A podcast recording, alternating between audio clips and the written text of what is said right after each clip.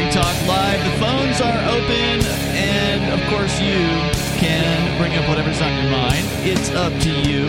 The number 603-283-6160, or you can just sit there and listen as we talk about stuff that we think is interesting. And I've got a bevy of interesting stories here tonight. We're going to start with the economy, and specifically the difficulties of inflation, which are now at officially record levels for the last 40 years. We'll tell you about that coming up. Plus, of course, I've been continuing to keep an eye on what's happening in Canada with the Freedom Convoy. There was a press conference yesterday that happened. Now, when they do a press conference with the Freedom Convoy, they actually exclude all the old media, like the mainstream media organizations, the newspapers, the TV stations. Nice. Only new media are invited to actually come to, you know, independent journalists and bloggers and things like that.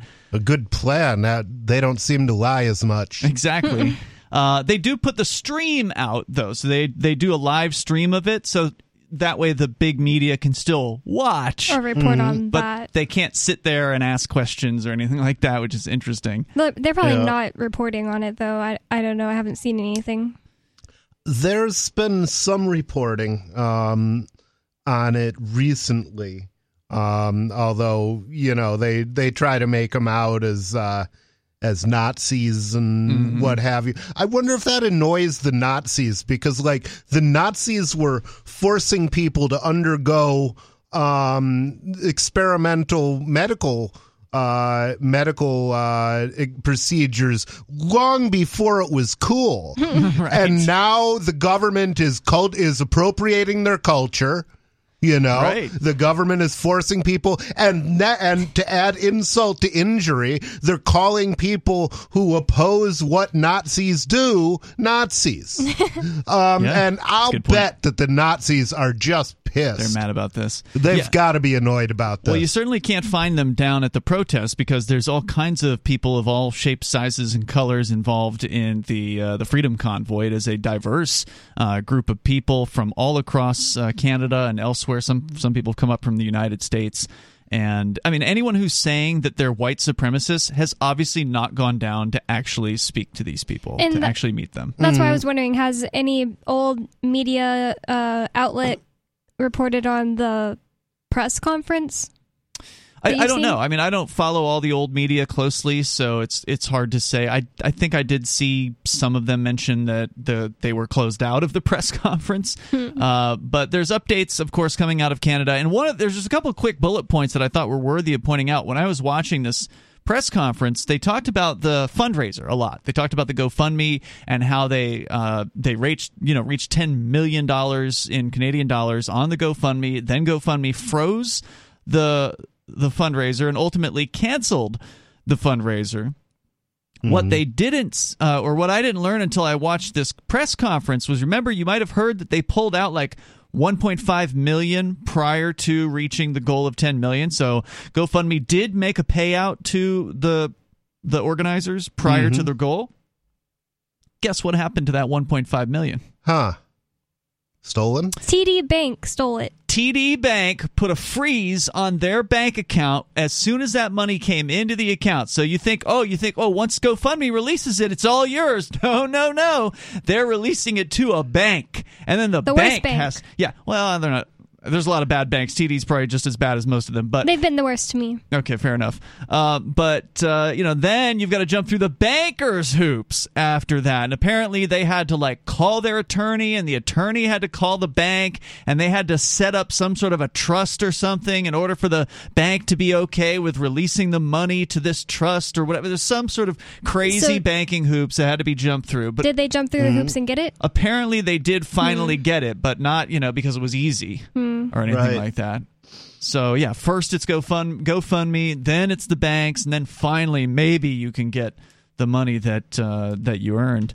But the banks work hand in hand with the Federal Reserve and everything to steal money from people. Or whatever they're called in Canada. Canadian Bank, Royal Canadian Bank or something like that. I don't know who. Sure, they steal money too. Yeah, well, they've got their own fiat currency up there. So, I mean, I don't know what the inflation rate is like in Canada, but I bet it's pretty bad, too, just like it is here. which is now 7.5%. The other thing that I saw in the last couple of days out of Ottawa, the protests going on there. Did you see the video of the police stealing firewood? No. Stealing firewood. Yeah, so we know that I didn't see. I've seen them stealing fuel. Right, we knew they were going after gasoline. They were targeting people who were walking around the city with gas cans and shaking them down, arresting people with actual gas apparently.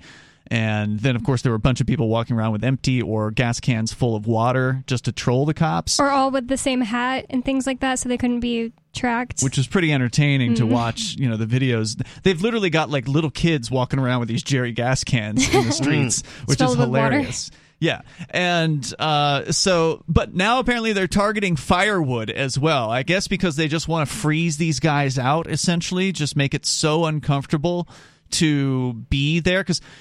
And I don't know where this was, but we know they've got like some sort of outskirts facilities where they've taken to parking lots and they've set up in parking lots. So there's the protests that are going on right across from Parliament. That's sort of the main area. But then there's also other areas that are, on the outskirts where a bunch of trucks are there and essentially they're just camped out there. So I don't know if they were targeting something that was sort of internal where it was at the Parliament or if it was elsewhere, because they seem to have been picking off on the outskirts more so than targeting the inner portion of the actual protests, just because there aren't as many people out there. And my understanding is the police were actually required to return the gasoline or the diesel fuel that they stole. These trucks run on diesel. And they returned it watered. Oh, my God. Yeah. Mm. So what'll that do to an engine if you put that? It'll damage the engine. Yeah. You have to get the engine fixed. Luckily, the truckers tested it. Apparently, well, I wonder if they can do anything about that, because imagine if the cops stole some money from you. It was determined in court they had to return the money to you, so they ripped it up and gave it to you. That wouldn't be okay. Nope, definitely would not be okay. And, yeah, hopefully they'll take further legal action, but it just indicates how unethical these people are. Absolutely, I mean, they had a whole squad of cops lined up to take this whoever this guy's firewood was away. So it was like one cop after another, just grabbing pieces of firewood, It must have been a dozen cops at least. No. Bags. By the way, they are up to $8.4 million $8.4 million raised by over 93,000 contributors on GiveSendGo.com, which apparently they did talk to the operator, the owner of GiveSendGo.com, and he has said he is not going to be intimidated, that he will keep this this protest fundraiser online. So they've got the backing of the person who's actually runs this website. So it's still going with $8.4 million. And then, of course, there was the TallyCoin fundraiser as well. That was the Bitcoin fundraiser. And that, let's get an update here, 15.9 Bitcoins. So they are 76% of the way to their goal of hitting 21 Bitcoins raised for the truckers there up in Ottawa. How much is that in dollars? I don't know. Bitcoin's, $45,000 today right now, so let's say 600,000, 700,000. I mean, just round, giving you a round number. Nice. So kudos to them for that. We're going to again keep you in the loop as this continues to develop. We also, I've got scheduled for Saturday night, we're going to have a special guest on the line with us. I have not yet been able to reach the actual organizers of what's going on in Canada, but I did reach Reed Coverdale, who is a podcaster. He's a libertarian activist. He's a New Hampshire native. And he's a trucker. And he's a truck driver. And he's going to come on with us on Saturday night to kind of give us, his perspective on what's going on. I want to also talk about the USA trucker convoy that supposedly starts on Saturday. Mm-hmm. Now, he told me he hadn't heard much about it, so he's going to do some research and try to figure out, if it's real or what's going on with that. I've seen footage of one in Alaska. Yeah, I'd heard the Alaskan truck drivers were doing something. Are they going over to Canada? No, I think they're staying within Alaska. Hmm. There's more coming up here. You can share your thoughts with us, 603-283-6160. We'll talk about the bridge blockades, inflation, and more coming up.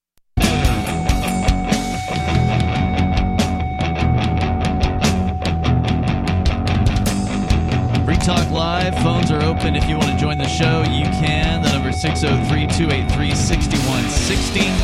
That's 603-283-6160. In the studio tonight, you've got me, Ian. Me, Bonnie.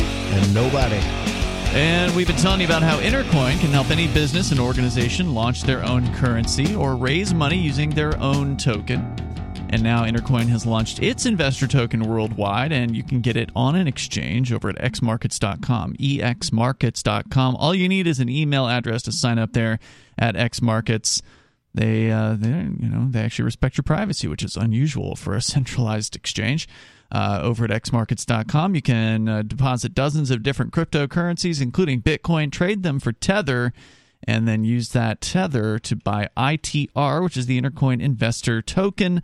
And you can learn more about the Intercoin vision at intercoin.org. You can also buy or sell ITR on xmarkets.com. That's xmarkets, exmarkets.com. You just might be advancing the cause of liberty around the world. As we continue here, speaking of around the world, we've been talking a lot about Canada recently. And I mentioned the other night that I had a story about how these Freedom Convoy protests are spreading, and we didn't get to that. So I think it's important to cover that, and we'll get into inflation and other things here in moments. But the story coming from the epictimes.com, where Jack Phillips is reporting that following the lead of Canadian truckers in Ottawa, a growing number of trucker-inspired protests are gaining momentum worldwide, with groups forming in the Netherlands, Austria, the United States, the UK, Australia, and New Zealand. The Ottawa protest, known as Freedom Convoy, aims to do away with the Canadian COVID-19 vaccine mandates that affect truckers working between the U.S. and Canada. Oh, by the way, Doug Ford is considering getting rid of mandates. Really? And he's the Ontario premier. Good to know. Yeah, and two of the provinces up there have already announced that they will be phasing out their mandates. Correct. Saskatchewan and Alberta, I believe, are the two that have made those announcements. But and those are the most like rural, right? As I understand it, they're kind of like the in-between provinces, basically. I think that Saskatchewan's supposed to roll theirs back by the end of this month, so it's not going to be next week, but it's coming. As you said, they're working on it now. When they're going to, it's not done until it's done, as far as I'm concerned. Until then, it's just politicians making promises. So I think hopefully the truckers are going to continue to hang out until it's done. Yeah, they seem to be. Yeah. And by the way, it's now been 2 weeks, basically. As of tomorrow, it'll have been 2 weeks that these guys have occupied the streets there in Ottawa, which is it's a pretty epic protest, and it continues on. Yeah. So February 6th, the mayor of Ottawa declared an emergency, a state of emergency, while police started making arrests and seizing the truckers' fuel. In New Zealand, truckers reportedly launched a convoy from both the North and South Islands. They're slated to converge at the country's capital, Wellington, according to the New Zealand Herald. One of the truckers, who only calls herself Jess, told the Toronto Star she's attempting to organize a trucker protest in New Zealand, which has some of the strictest COVID-19 restrictions in the world, because, quote, her country needed to hear the call to stand up. And I saw footage today, I believe from, I think it's Canberra in New Zealand, where there's apparently some pretty major anti-lockdown anti-restriction, COVID restriction protests going on. I heard some people got arrested. Very violently, they pulled a naked woman out of the crowd with a tremendous amount of violence. And, why was she was like already naked? Or? I don't think they pulled the clothes off her as they pulled her out of the crowd. But yeah, she was there protesting the lockdowns, and were not very kind to her as they did that. It was pretty awful. She confirmed that after communicating with truckers via social media, the two groups will converge on Wellington in the near future. Brian Brace, the co-organizer of the U.S. protest, told Fox News, referring to vaccine requirements, quote, "I think you're starting to see what will become a global movement to end these mandates. It's a violation of your human rights to be mandated to take this vaccine. If you want it, go get it. But being mandated to get it, we're standing up against that. We think it's wrong." And again, that's the U.S. Freedom Convoy, which is expected to start perhaps on Saturday. And where was the guy that quote came from? His name is Brian Brace. I'm not sure from where he was located during the interview with Fox News, but Last week, organizers of a U.S. Freedom Convoy criticized Facebook after the social media platform removed a page organizing protests against the mandates. I get that Facebook is convenient. I understand that a lot of people spend a lot of time there, but please stop organizing things on Facebook, because they can literally just pull the rug right out from under you, and whatever amount of work and time you've put into cultivating whatever Facebook page or group you're talking about can just be disappeared. Mm-hmm. And all of your work is gone. All of the connections that you had are gone. And that's frustrating.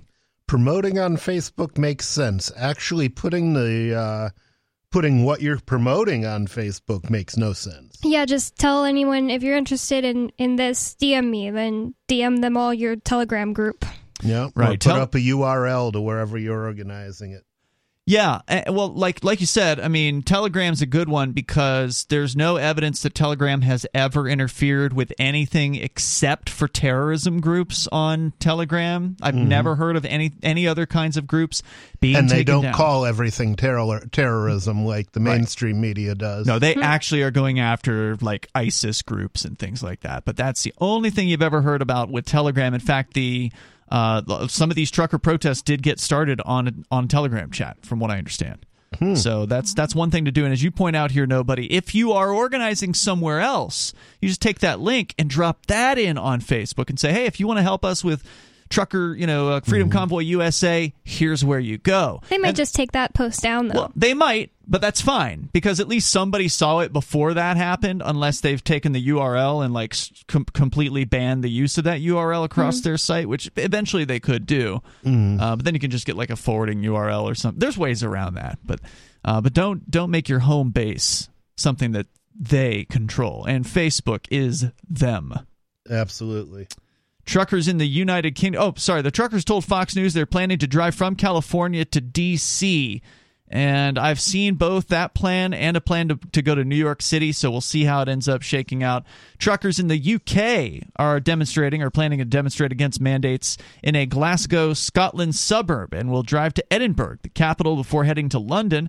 Organizers told the Scottish Daily Express newspaper. Freedom convoys will also depart in the English cities of Manchester, Exeter, Bristol, and Bournemouth, as well as cities in and around Ireland. In the Netherlands, according to the NL Times, dozens of trucks and other vehicles gathered in Leeuwarden to protest COVID-19 related mandates and restrictions on January 30th. A video posted by the, quote, Freedom Convoy Nederland, unquote, showed the group. And elsewhere in Europe, let's see. Aron Lemmer, a business owner and organizer in Austria, told the outlet, I remember Austria is the place where they are mandating the vaccine by law. And if you don't have it, I think it was sometime this month, you will be facing a jail sentence in Austria if you don't get the vaccine. I just Googled something because I keep being confused about why there would be a trucker protest or any protest against the mandates in England, because I thought that they got rid of them. But what I'm seeing is that they expire March 24th in England. So he didn't make it effective immediately. Okay. And these guys are saying, well, just we want it sooner rather than later. Yeah. The number 603-283-6160. Phones are open here if you want to join the show. Your thoughts on the freedom protests, the convoys are welcome. Do you feel like your country no longer holds your values? Have you dreamt of a place where liberty-minded people can come together and leave government overreach behind? There are many people just like you that are discovering FreePrivateCities.com. They start at FreePrivateCities.com and connect via the social media links shown there. All skills will be needed when the first of the Free Private Cities open. It's sooner than you think. Stop arguing and build FreePrivateCities.com. FreePrivateCities.com.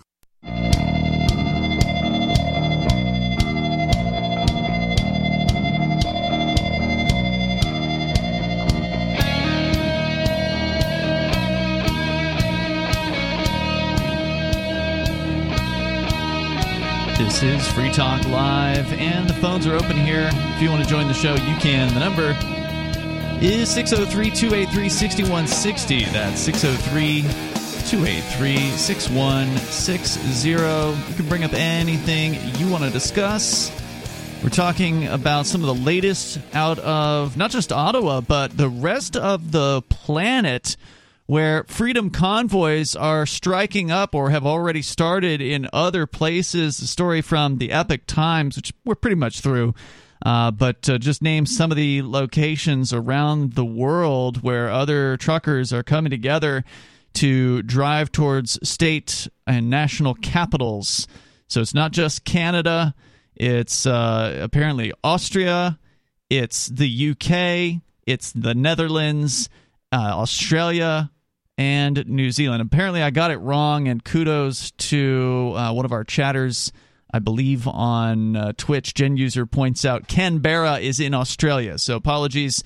The police violence that we were referring to earlier against a naked woman who was protesting was in Australia, apparently. Not that they haven't all been violent against their citizens in the last few years. Yeah, exactly. New Zealand is one of the worst places. They've definitely been particularly nasty to their people there. There's no doubt about it.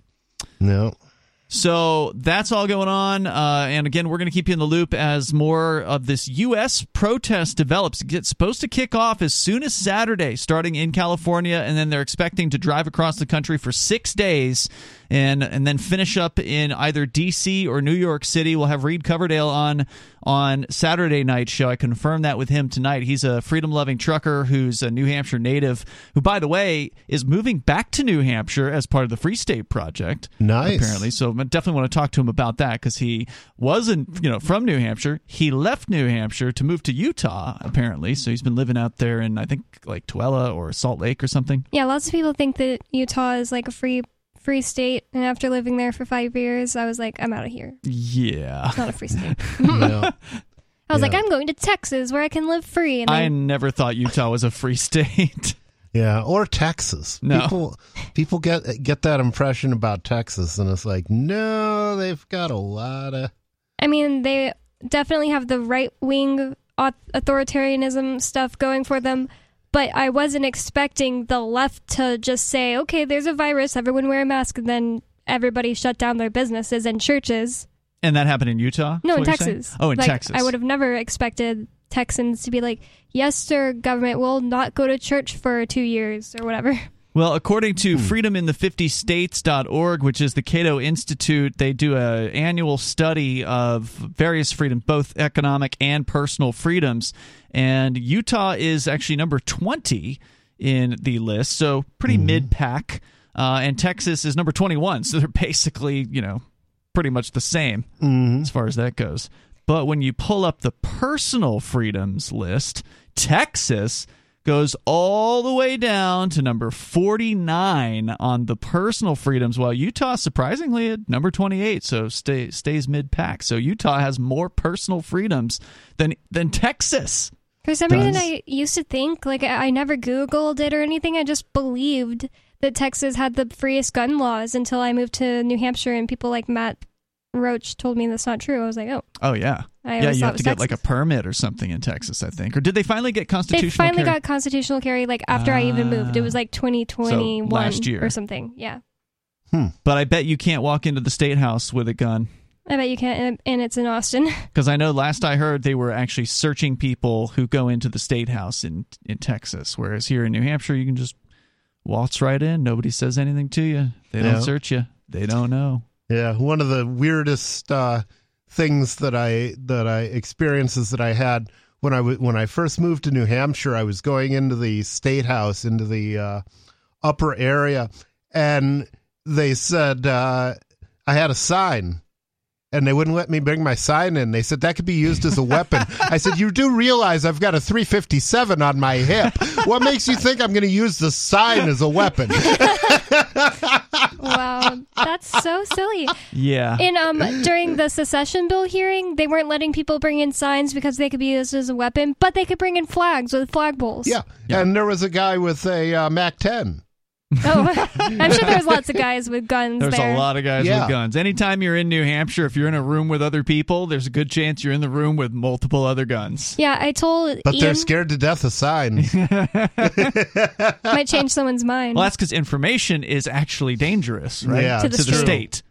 I was telling Ian that every time I go to a big meeting of any kind, like a concert or anything like that, I get the idea in my brain like the day before, oh, what if there's a mass shooting there?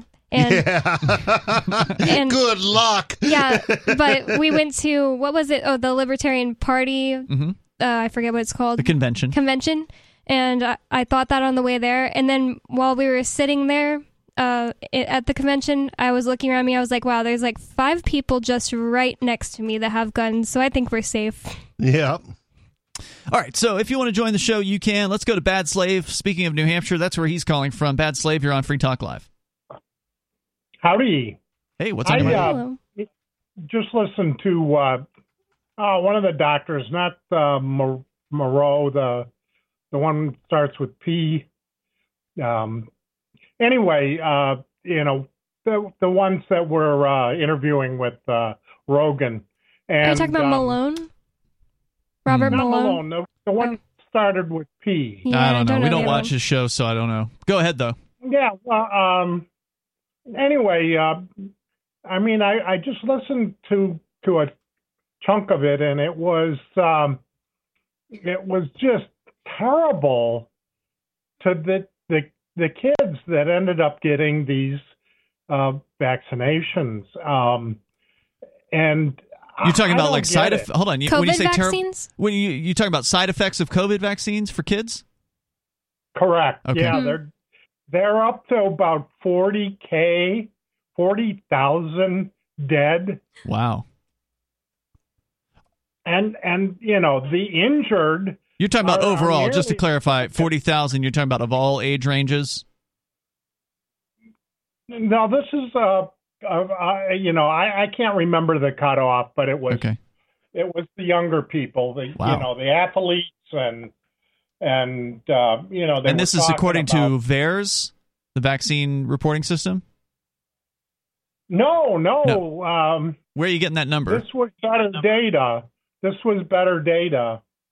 And so from this doctor on Joe Rogan. Okay. There was, you know, a doctor, you know, like Robert Malone, that is of similar, you know, pedigree, and it was a, you know, the fact is that many of these athletes, and they're particularly vulnerable because they get this inflammation in their hearts, the myocarditis, right? Yeah. Hey, by the way, welcome back on the air, Nobody. Thank you for getting back. I'd love to hear the dialogue that came about in that whole discussion of your loosening up on the. They didn't want to have a discussion. Yeah, that was kind of an interesting aspect of it. Do you want to tell what level of the story you know, Nobody, as far as how this happened? Yeah, there was supposed to be a hearing, and at the last minute, the prosecutors said basically that they didn't want to make their argument, and they offered to settle. Yeah, they basically agreed to the proposal, which was to allow you back on the show. And we're still not clear on how that affects whether or not you can be on other radio shows or other television broadcasts or perhaps post to a blog or whatever. Regardless, you're back on the air. Thanks, Bad Sleep, for the call tonight. I appreciate it. The number here is 603-283-6160. And apparently we're allowed to talk outside of the studio, too, which is nice as well. So that's a good thing. Yeah. In fact, we might be going to the Liberty Forum coming up in the next few weeks. So if you're going to the New Hampshire Liberty Forum, which is, I'm told, is a sold-out event this year, we will look forward to seeing you there. More coming up.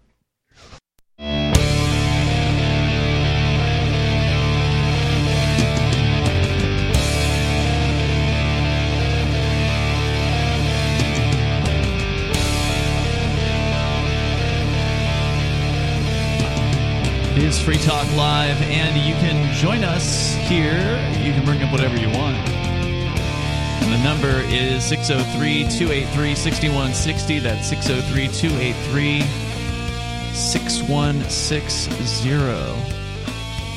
So we were just talking at the beginning of the show that, according to a press conference the truckers were having, the supposed organizers of the Freedom Convoy in Ottawa, According to a press conference they had yesterday, which I was watching as it was streaming live, they said that when they tried to withdraw funds from the GoFundMe early on, so before GoFundMe reached the $10 million goal, they withdrew like $1 or $1.5 million early on, and they were allowed to withdraw that.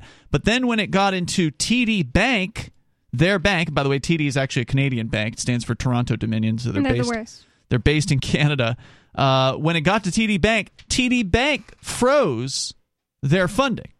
And then they had to jump through all kinds of hoops, whatever the hell the hoops the bankers put up. Well, I just noticed this breaking news out of Toronto, according to the government's own quote-unquote news, CBC, the cbc.ca. Guess what's happened now? Because remember, they started raising money on GiveSendGo, which, as I understand it, is an American fundraising platform, because they're raising in dollars on this platform instead of Canadian dollars, which is what they were doing on GoFundMe. Guess what's happening? Ontario court freezes access to funds raised on the GiveSendGo platform. Wow. A Superior Court of Justice has granted a request from the Ontario government. Don't they mean just us? Yes.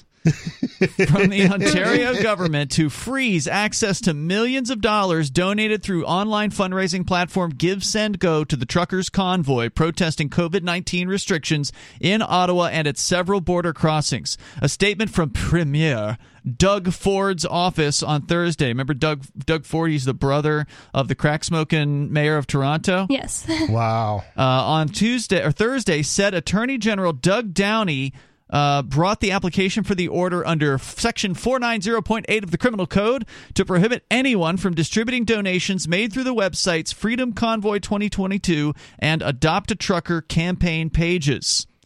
So apparently, I don't know if this order is against the actual truckers themselves or if it's against GiveSendGo, but they are frozen somehow. Ivana, which is weird because I Googled it and I found out they're a Boston-based business. Yeah, I figured they were based in the United States, but they could very easily put the crackdown on any Canadian bank that would be receiving a wire transfer, for instance, from GiveSendGo. Ivana Yelich, spokesperson for the premier, said the order, quote, binds any and all parties with possession or control over these donations, unquote. Convoy organizers quickly set up the campaign on Christian fundraising site GiveSendGo after donors initially raised more than $10 million through GoFundMe. And then they go and they tell you about what happened with GoFundMe.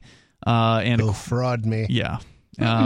Let's see. What else do we need to know here? And as on Thursday, representatives on the Ontario government declined a third invitation to participate in trilateral talks to deal with ongoing vaccine or anti-vaccine mandate protests, according to CBC News. So weird. I wonder why did they decline an invitation from the truckers? It's not clear who the trilateral talks are involving. This says in 2021. I mean, it's related, I think. In 2021, PayPal cut ties with GiveSendGo when they were raising money for the January 6th people who were put in jail. Interesting. So they can't even work with PayPal. Well, what I had suspected about GiveSendGo was that even if the GiveSendGo company is in favor of this particular fundraiser, and according to what I've read, the CEO of it is absolutely in favor of it, of keeping it on his website, that doesn't mean that their banking partners won't cut them off. That doesn't mean that whoever it is that's doing these credit card charges for them isn't going to put the hammer down on them. Now, that's not what has happened so far, but essentially the government goons in Canada are saying, if you touch this money, it sounds like the injunction is against the truckers themselves. So the organizers, the people who are behind the fundraiser, not GiveSendGo, but the people who created the fundraiser, saying, if you send any of this money into your Canadian bank accounts, or if you touch this money in any way, you'll be in violation of a court order, which would be a contempt of court, criminal contempt of court, and you could be thrown. I mean, I presume that exists in Canada. You could be thrown in prison for that. It said it binds them, which is just another term the government uses that reminds me of religion. Because, yeah, it's magical sounding. It sounds magical because what are they called? People who cast demons out? Mm-hmm. What are they called? Exorcists. They use that word. They say, I bind you, demon, and send you to hell. Except the demons in this case are actually the government people, not the truckers. So that's the latest. So they got 8.5 or 8.4 million U.S. dollars sitting in this Give, Send, Go fundraiser, which is probably close to 10 million Canadian, sitting in this fundraiser. And now, according to the government goons, they can't even touch it. Wow. Which means that Bitcoin... Lucky they've got the crypto. Yeah, Bitcoin is the answer here, folks. They actually had a really long segment of their press conference yesterday. They brought in a Bitcoin, like a guy with a Bitcoin T-shirt on, and he went and he explained, you know, how Bitcoin, allows you to raise money without having to ask anyone's permission, and that there's no one that stands in the way of it. Of course, there is the one problem of turning the Bitcoin into cash, because unfortunately at this time you usually can't go to most businesses and spend Bitcoin. So even though they cannot be stopped raising the Bitcoin, they cannot be stopped from distributing the Bitcoin, but getting that Bitcoin over that hump of conversion into fiat money, the government gangs are making that harder and harder than ever by cracking down on exchanges all around the United States, and I presume Canada as well. So while it's still possible and legal, like the government hasn't tried to crack down that hard, I think that I would suggest to our listeners, anytime you frequent a store or a gas station or anything like that, just ask the person in there, as long as they're like an owner or a manager or something, Do you guys accept crypto? Oh, I'd love to spend crypto here. Just start doing that everywhere. I ask anybody that question. Yeah. I don't care if they're just the regular cashier, because there's a chance that the manager is going to be an earshot, or there's a chance that they'll see him later on, and or they might ask just say, the manager, like, "Hey, somebody asked this." Yeah. Or later on, after they get off work, they might talk to the manager then and say, "Hey, somebody asked me about Bitcoin today," or whatever. You never know. If you're like the second person that's come up and asked, the manager might be like, this is interesting. Here's the other thing about this Bitcoin fundraiser and why it is, in my opinion, still the better idea. Even though there's a challenge of getting the Bitcoin turned into Canadian dollars or U.S. dollars or whatever it is you're going to turn into, it's still going to be harder for them to detect that.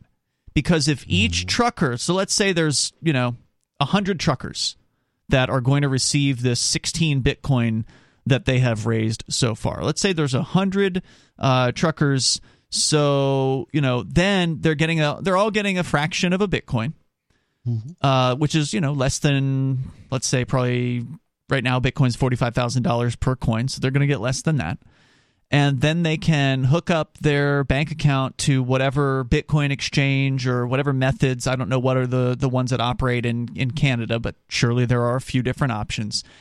And it won't all be coming through one portal.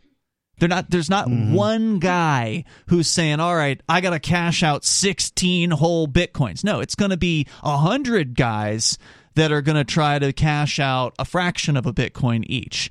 And so there may be some level of scrutiny on them, but it won't be the level it would be if one guy says, okay, I need $500,000, Canadian dollars today. That's going to set off some red flags at the exchange. They're going to say, okay, who is this guy?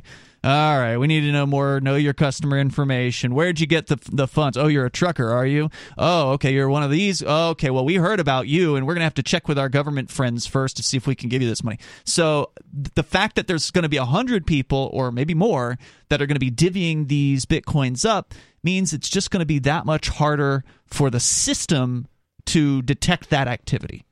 And so this is still the best way for these people to raise funds. If you haven't taken the time to learn about Bitcoin yet, get over to Bitcoin.com. That's where you can click Get Started at the top of the page, whether you're a truck driver or you're just a supporter, and you want to learn about how to contribute to this fundraiser. Again, I'm going to link to it again. We linked it a couple days ago on our social media platform, but I'll link it again here so that we can find out how to give to this. But if you want to learn about how Bitcoin and Bitcoin Cash and other cryptocurrencies work, get over to Bitcoin.com, click Get Started at the top of the page, and dig into some of the introductory materials there. I was about to say, that way you can trust that your money goes where you want it to go, but really, it's even better than that because it's trustless. You can verify that it goes where you want it to go. Absolutely. There's more coming up here. You can share your thoughts. Hour 2 is next. It's Free Talk Live. Free Talk Live's video archives have been on Library for years. Library is an uncensorable, decentralized, blockchain-based media sharing protocol, and we're big fans of it here on Free Talk Live. In 2020, Library launched Odyssey, a video sharing website to compete with YouTube, and it's really taking off, now with over 1 million channels, many of whom are disaffected YouTube creators. During YouTube's crackdown for not towing the government line on COVID, the Free Talk Live YouTube channel started receiving strikes and could be completely taken down at any moment. Thankfully, Odyssey started offering live streaming, so we're now streaming live every night and posting our video archives permanently to Odyssey. You can watch live or anytime on our Odyssey channel by visiting video.freetalklive.com. If you want to go all in, download the desktop app at lbry.com, and then every video archive you watch, you'll help seed and keep it online forever. At minimum, we ask you visit video.freetalklive.com and follow us on Odyssey today. video.freetalklive.com.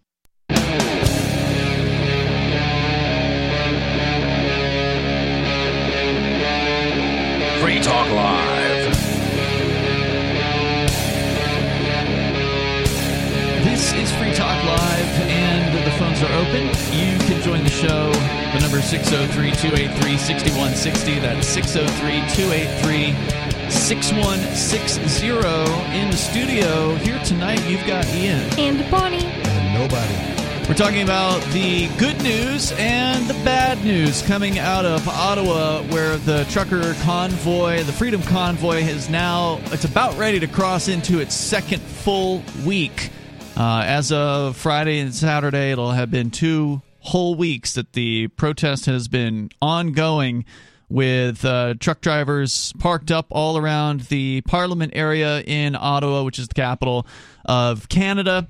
Apparently, there's also truckers in other countries that are emulating this. There may be a USA trucker convoy starting up as soon as Saturday, and we are going to continue, of course, to cover this. But one of the more interesting aspects, besides what's going on the street level, where it's basically an ongoing party, they've got like bounce houses for the kids, they got people cooking, they got people coming in with donations. Where are they putting the bounce houses? Just like right in the street. Oh, in the street. Yeah, just right in the street. They've literally taken over. You remember the autonomous zone, quote unquote, from Seattle a couple of years ago? It wasn't in Portland. Whatever. Portland, Seattle, I know, basically. I don't really know the difference. Yeah, same thing. Seattle, Washington, Portland, Oregon. Correct. But the autonomous zone was, you know, kind of like this, where they took over the streets.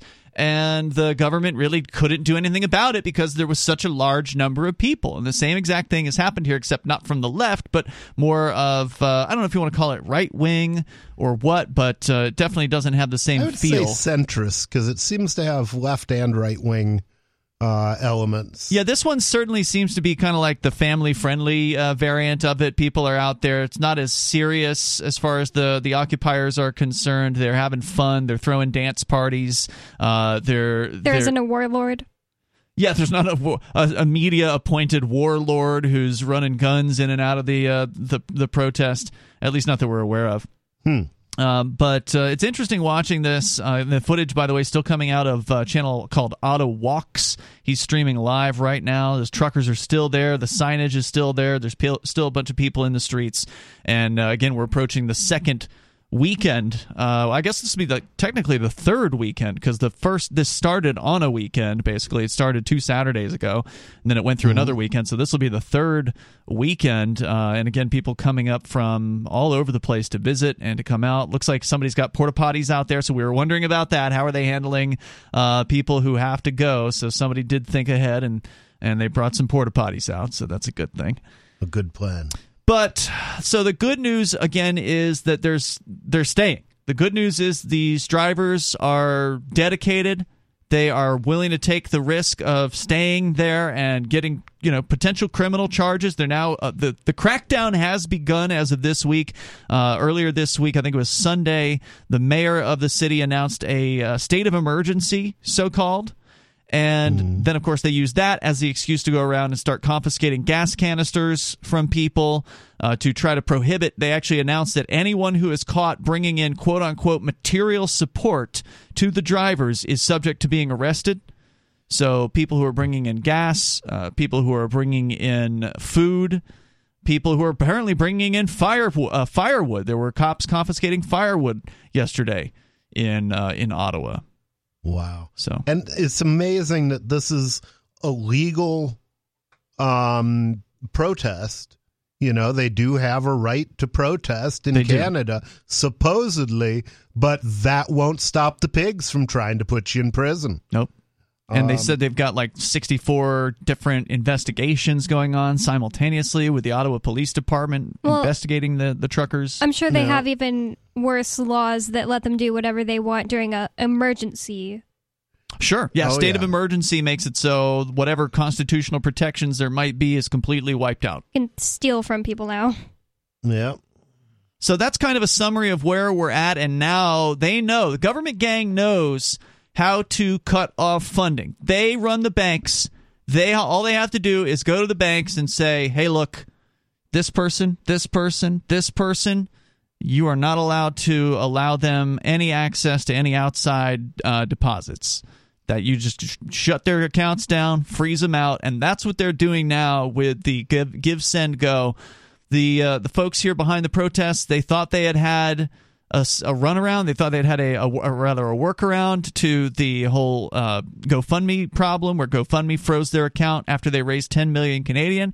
They thought they were going to go with an alternative, and they did, and the alternative supported them. But now the government gang has issued an order saying that the funds are to be frozen from GiveSendGo. So they've raised 8.4 million US, and I did the calculations, ran the conversion. It is over 10 million Canadian. So they have raised as much money on GiveSendGo in, again, less than a week as they did on the GoFundMe site. But once again, they are being told they cannot access their funds. And so cryptocurrency is the answer here. It is the only answer to this situation. It's pretty funny. The banks are. It's not funny. It's sad. But no, it's funny that, I don't know, not funny, like laughing funny, but it's interesting that this has proven that. Yes, and that is one of the benefits of these crackdowns. It is a wake up call for people out there who think that they're going to be able to fund an uprising, a peaceful one, by the way, that they're going to be able to fund a protest movement through the old means. It is not possible.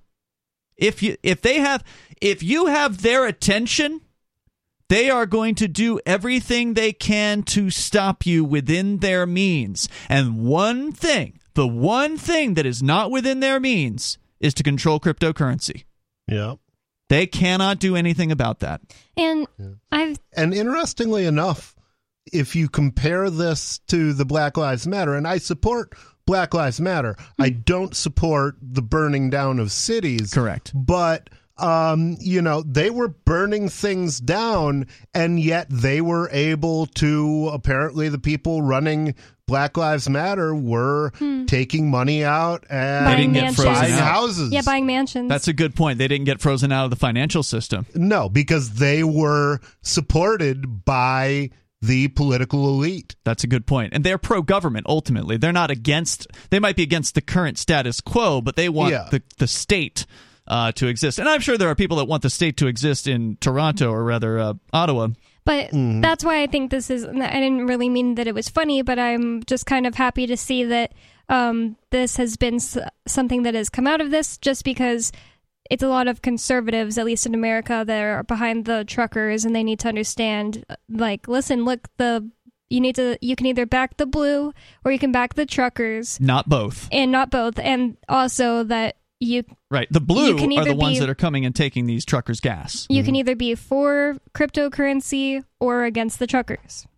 Yep. Because a lot of conservatives, they think, oh, well, what if the vaccine isn't the mark of the beast? What if it's Bitcoin? Just because I don't know. Yeah, wake up. Bitcoin and cryptocurrency equals freedom.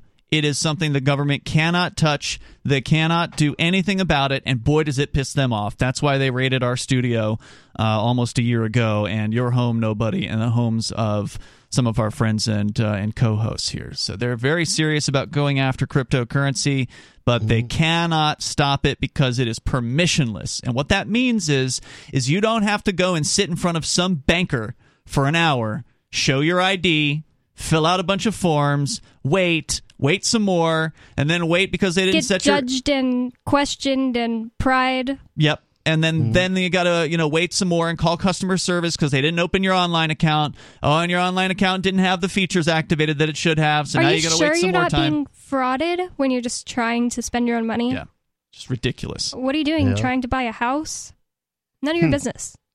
So that's pretty much the status of where we're at with the Toronto, or rather, I keep saying Toronto, with the Ottawa situation. But there actually is a story out of Toronto here, and that is that from the AP, the Biden administration is now urging Justin Trudeau's government gang to use its federal powers to end the truck blockade by Canadians who are protesting the COVID restrictions as the bumper-to-bumper demonstration forced auto plants on both sides of the U.S. and Canadian border to shut down or scale back production. So remember we talked about how they're locking down the bridges between, say, Detroit and Windsor in Ontario and other places. The Ambassador Bridge, which is the one I used to cross when I wanted to go to the Canadian titty bars. We're going to talk a little bit more about that coming up here in moments. The number 603-283-6160. You can join us.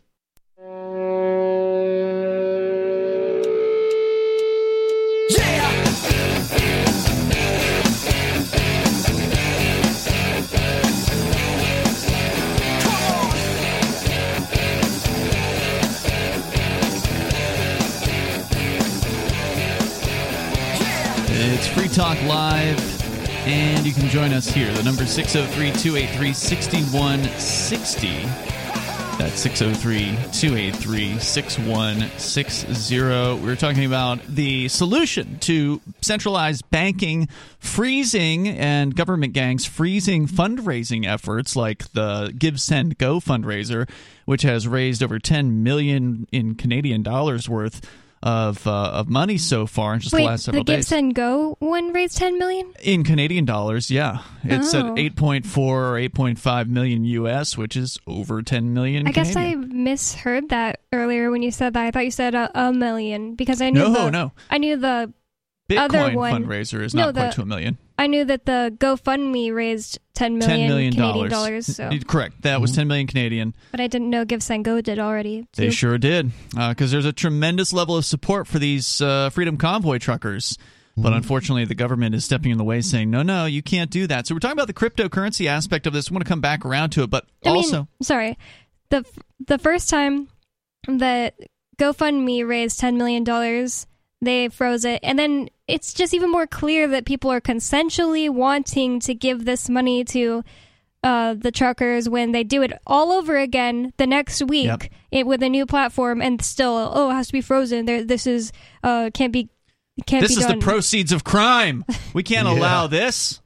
And clearly voluntary. Crime of dissenting against your government. That's right. Yeah. Well, they applied for the freeze out based on some sort of statute in Canada that basically says, if it is going to somehow assist a criminal act or whatever, then they can freeze this. And so, because they've written some tickets, I don't see how protesting is a criminal act. Well, technically, protesting isn't a criminal act, but they're going to say, we've arrested people for blah blah blah, violating this judge's order. We've ticketed hundreds of people for violations of the traffic code. So therefore, this is a criminal protest. Therefore, funds are frozen. I was thinking, and the tickets don't have to be valid.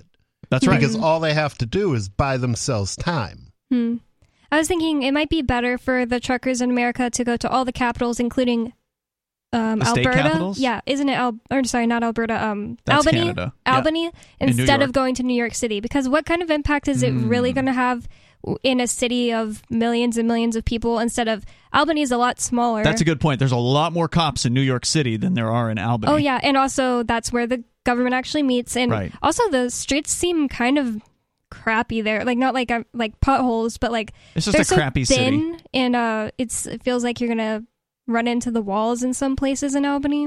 It would definitely be much. It would seem like a lot larger of a protest if they occupied Albany. You're bigger right about impact, that. I think. Somebody should put you in charge of this USA trucker protest thing. Come on, truckers, listen to me. So Edwin Lundstrom in our YouTube chat is asking us to chime in on the cryptocurrency death issue.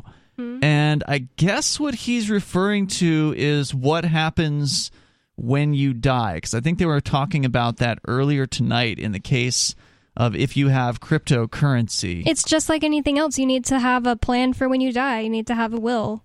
It's personal responsibility. Right? Yeah, that's the short answer. The kind of more technical answer to that question, without going too deep, is presuming you trust your kids and you don't have, like, you know, a crackhead son or something like that who's going to, Hunter Biden, you know, empty your he's going to get some free crack pipes and go empty your bank account, you know, or empty your crypto accounts. As long as your kids are trustworthy, you can give them your keys. You can give them your cryptocurrency keys. If not, then things get kind of iffy, because, like, and there may be some sort of solution out there that's been come up with for this. Maybe there's something I don't know about, and that would actually be something I'm interested in hearing about, is what are the death solutions for distributing cryptocurrency? Because, you know, maybe you trust your lawyer, maybe you don't. I was about to say, you know? It would probably be easier to find, like, a legal or, like, a lawyer solution if the government wasn't getting in the way of cryptocurrency still, or trying to. Well, but the thing is, then you still have to trust the lawyer not to empty your crypto account, right? Because if you give somebody your keys... you could split the words between two lawyers. You could. That would be... that's one way. That would be one thing that would make it much harder. I mean, it's visible that somebody stole it, so if your lawyer is the only one with the keys and you die, your family will know exactly what happened. True. That's true. And then they're going to lose their credibility just stealing people's Bitcoin. It would be interesting to hear if people have already dealt with this. Like, what are some of the stories from how did this get handled? How were coins passed down? Obviously, you can take the keys to the crypto, which in most cases are like a dozen or 24 words that you write down when you first create the crypto wallet. You're suggesting nobody split it up, maybe split it between two lawyers or split it up among your kids. I think most people can trust their kids. I don't think most people have crackhead kids. Some families have fighting kids, though, right? Like, they don't like each other. They're fighting with one another. They're fighting over the estate, you know, that kind of thing. There might be another potential to where you could write the words down and seal it in some way and then have the lawyer hold that. That way the attorney doesn't even know what they have, but they know that on your death that file is to be given to your heirs. So that might be another option. And there's also, of course, multi-signature wallets, which may also be another way to play this, wherein you could you create a multi-signature Bitcoin wallet. What that means is a normal Bitcoin wallet just requires the owner to authorize a transaction. So the one person holds the key, they authorize the transaction, it's done. A multi-signature wallet is kind of like those movies. You remember the heist movies where they go to a bank vault and somebody's got to turn the key at the same time as somebody on the other side of the room has to turn another key, and then the bank vault opens? No. You never seen that before? Mm-hmm. It's like it basically requires more than one person to get into the in this case the bank vault or whatever. That can be done with a Bitcoin wallet, where you can require more than one person has to authorize, so they both have two different keys, but in order to release the Bitcoin, both of those keys, or three keys or four keys, or however many you want to set it up for, have to be utilized in order to make that happen. Now, the problem there is if you are in the same airplane with your son and the airplane goes down, and then you wanted to leave your Bitcoin to both your son and your daughter, and you set up a multi-signature wallet, then your daughter's not going to get into it because your son just died at the same time as you. So there's some circumstances in which the multi-sig thing might not work either. So there's no real perfect answer to this question from what I can tell. I mean, I've never heard of a huge problem of lawyers stealing people's regular money. Well, it happens once in a while. It happened to Stormy Daniels, apparently. Oh. Yeah, it does happen. The porn star?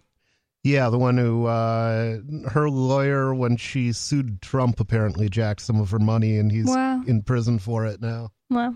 But, you know, they caught him and put him in prison. So. Yeah. Yeah, I would. I mean, just after what we were just kind of spouting off about, my personal favorite of those options is to secure some crypto backup words by somebody who doesn't know that they have them, but it's still trustworthy to deliver. You know, seal an envelope, make sure that it's like, all right, this, you got to give it to my kids.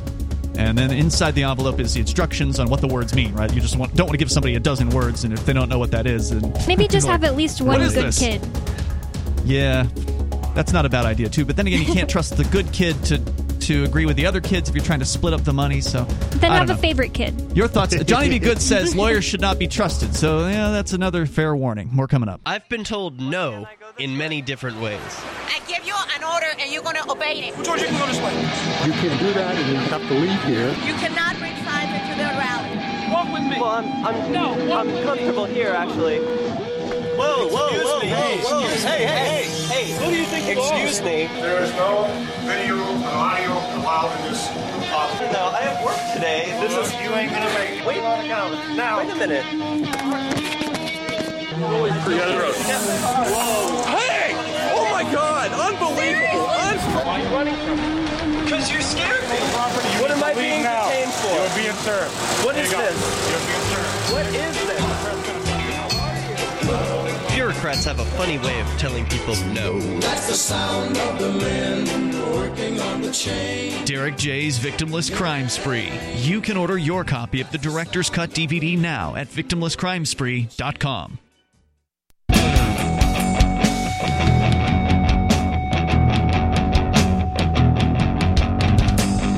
It's Free Talk Live. You can join us here. The number is 603-283-6160. That's 603-283-6160. In the studio tonight, it's Bonnie. And nobody formerly known as Rich Paul.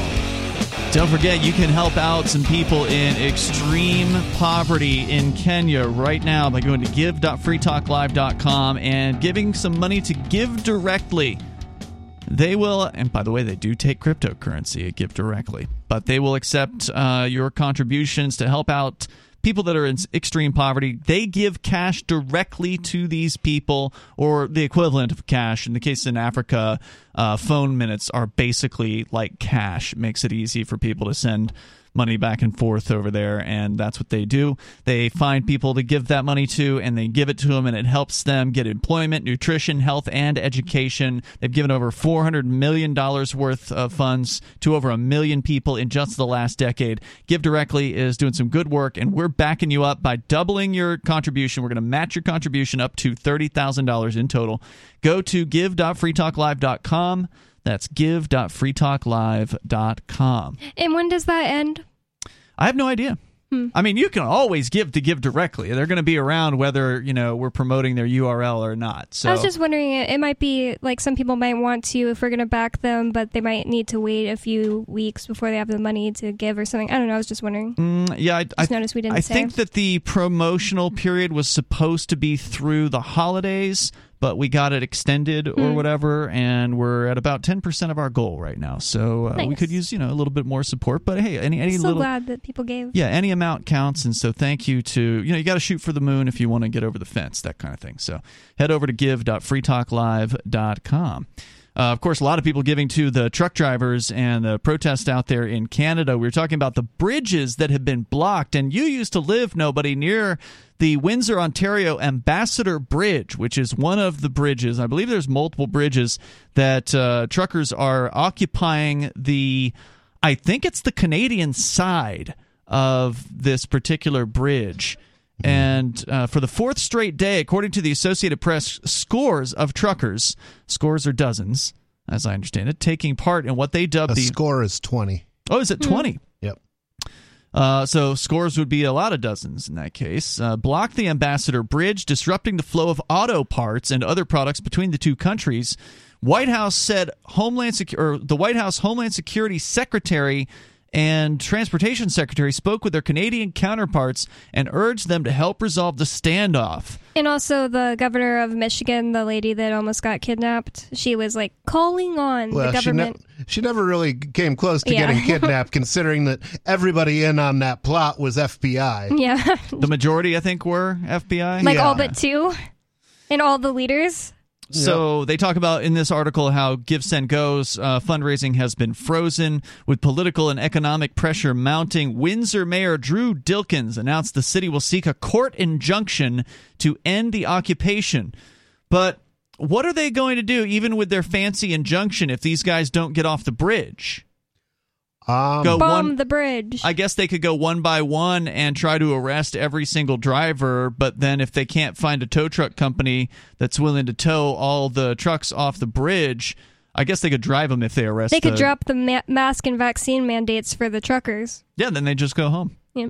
Well, I think the truckers don't just want to end their own restrictions. I think they want to see all the restrictions ended. I think this is about ending the entire province's COVID restrictions.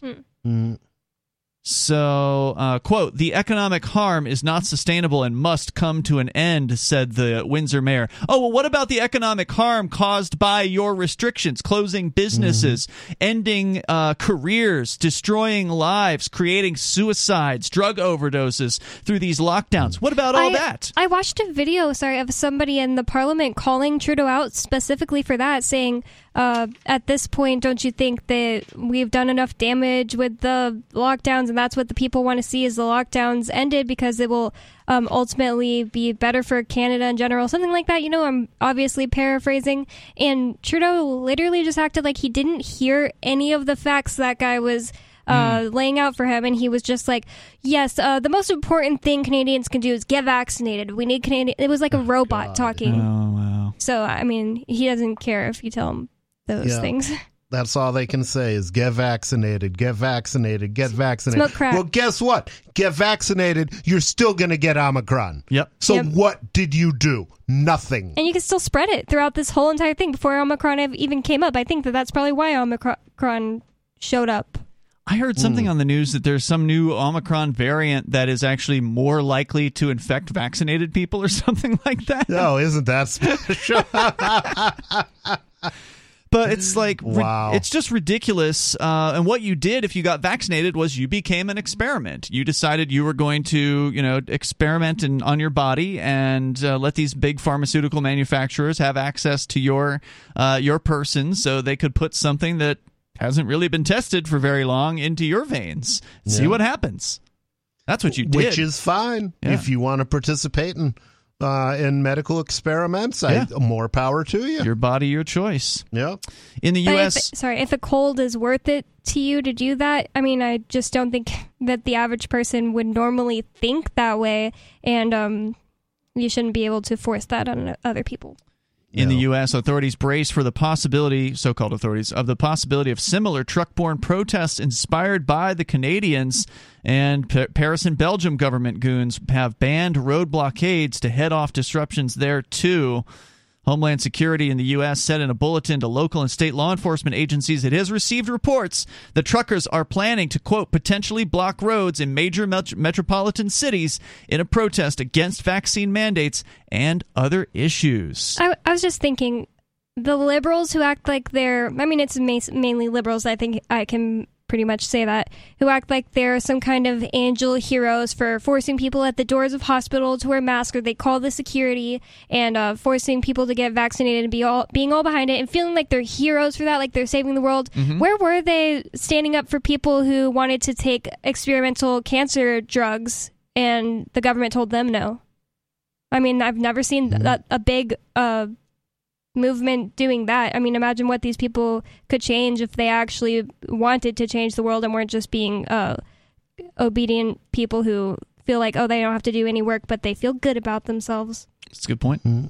That happened to my wife. She there was an experimental treatment that she wanted to take, and the doctors said, it would take us 6 months to get permission to use that treatment, and she'll be dead by then, so we're not going to fill out they didn't even bother to fill out the paperwork. Oh my God. Right. So thank the FDA for that one. Yep. Yeah. The agency said the convoy could begin in Southern California as early as this weekend, possibly disrupting traffic around the Super Bowl, and reach Washington in March in time for the state of the... I'm guessing the Super Bowl's in California? I don't know. I haven't paid attention. I think it depends on who's playing, but I think it was like in Florida. No, they pick the Super Bowl regardless of who's playing. Oh. So the location just moves around, and then whatever two teams happen to be, they go to there. Well, it shows how much I know about sports ball. Right. In time for the State of the Union address. Oh, okay, so that's their plan. They're going to go from the West Coast to D.C. in time for the State of the Union, according to a copy of the bulletin obtained by the Associated Press. The White House said the department is, quote, surging additional staff, unquote, to the Super Bowl just in case. The ban on road blockades in Europe and the threat of prison and heavy fines were likewise prompted by online chatter calling on drivers to converge on Paris and Brussels over the next few days. The Ambassador Bridge, by the way, is the busiest U.S.-Canadian border crossing of all, carrying 25% of all trade between the two countries. Wow. So they shut down the number one border crossing as part of this protest. So the effects of the blockade have been felt quite rapidly there. According to Ford, its Windsor engine plant reopened Thursday after being shut down Wednesday because of a lack of parts. Okay, so they had to shut down for one day. I mean, that's not a big deal. I can live with it. The whole country had to shut down for 2 years because of what they're protesting against. Although they are saying the factory and their assembly plant is operating at a reduced capacity. Their assembly plant located in Oakville, Ontario, near Toronto. So the U.S. government is demanding that the Canadian government crack down on these protesters on the bridge. Meanwhile, they're still sitting there, and no one's getting through. There's more coming up here in moments. 603-283-6160. You can join us. It's Free Talk Live.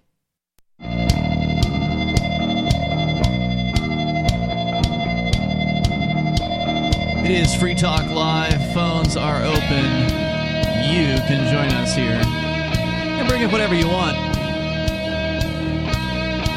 The number is 603-283-6160. That's 603-283-6160. Ian, Bonnie, and Nobody joining you. And, of course, you can take control and bring up anything. We have been talking a lot, especially in the last week or so, about the Freedom Convoy in Canada, in Ottawa specifically, but also expanding to some of the key bridges, specifically the Windsor, Ontario, Detroit, Michigan Bridge, which is apparently the number one bridge. It's blockaded right now by truck drivers, and they're not moving.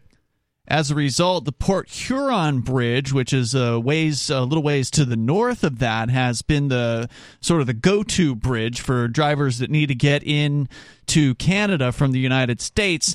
But simply because that bridge is so popular now, there's a 2-hour delay, according to the story at the Associated Press, to get through that bridge. So that's it's been a major choke point.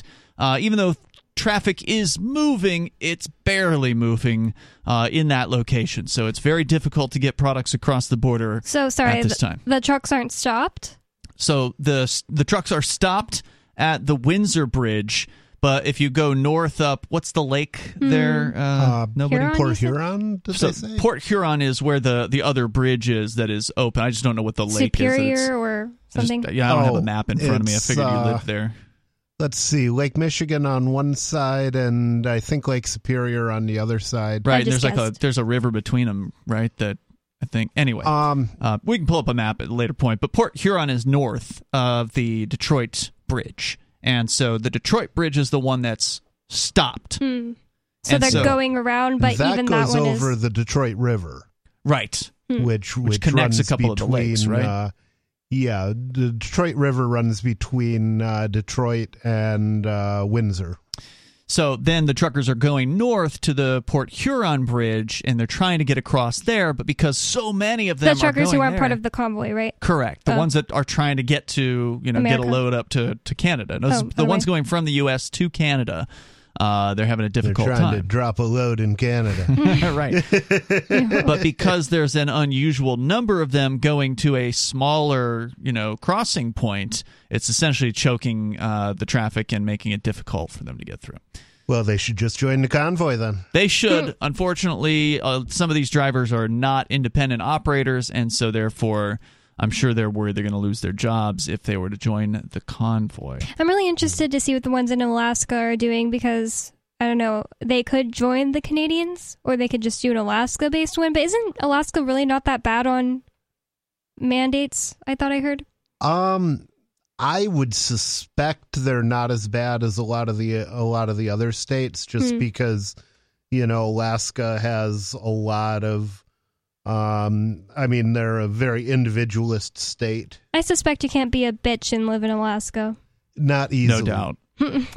So you can bring up anything. We're going to go to your phone call. Sarah is on the line in New Mexico. Sarah, you're on Free Talk Live. Oh, yeah. I just want to mention that, the Canadians have been going to vacation in Havana, Cuba for years. I don't know when they started that relations.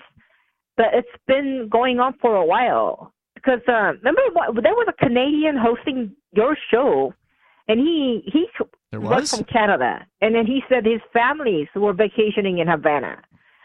So, who the hell was a Canadian hosting our show? Maybe somebody called in. Well, people should vacation in Havana. People should go down and see for themselves, you know, what communism gives you, which is starvation. Yeah, and poverty. I'm sure that in the touristy parts, you wouldn't be able to see that. You'd have to venture. They try to hide it. Yeah. Well, I mean, this was before. I mean, that's because we Americans could go there now. But I'm talking about, the Canadians were always able to go on vacation like 30 years ago. That's what I'm talking about. Yes, that's right. Unfortunately, we can't go anymore. We could at one time, and really? Trump, Obama opened it up, and then Trump shut it down. That's so that was one of the places where Trump was very anti-freedom. Mm.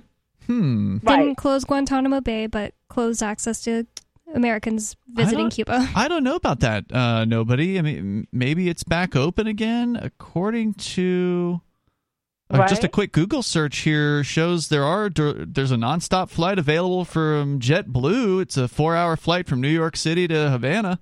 Really? $645 will get you there.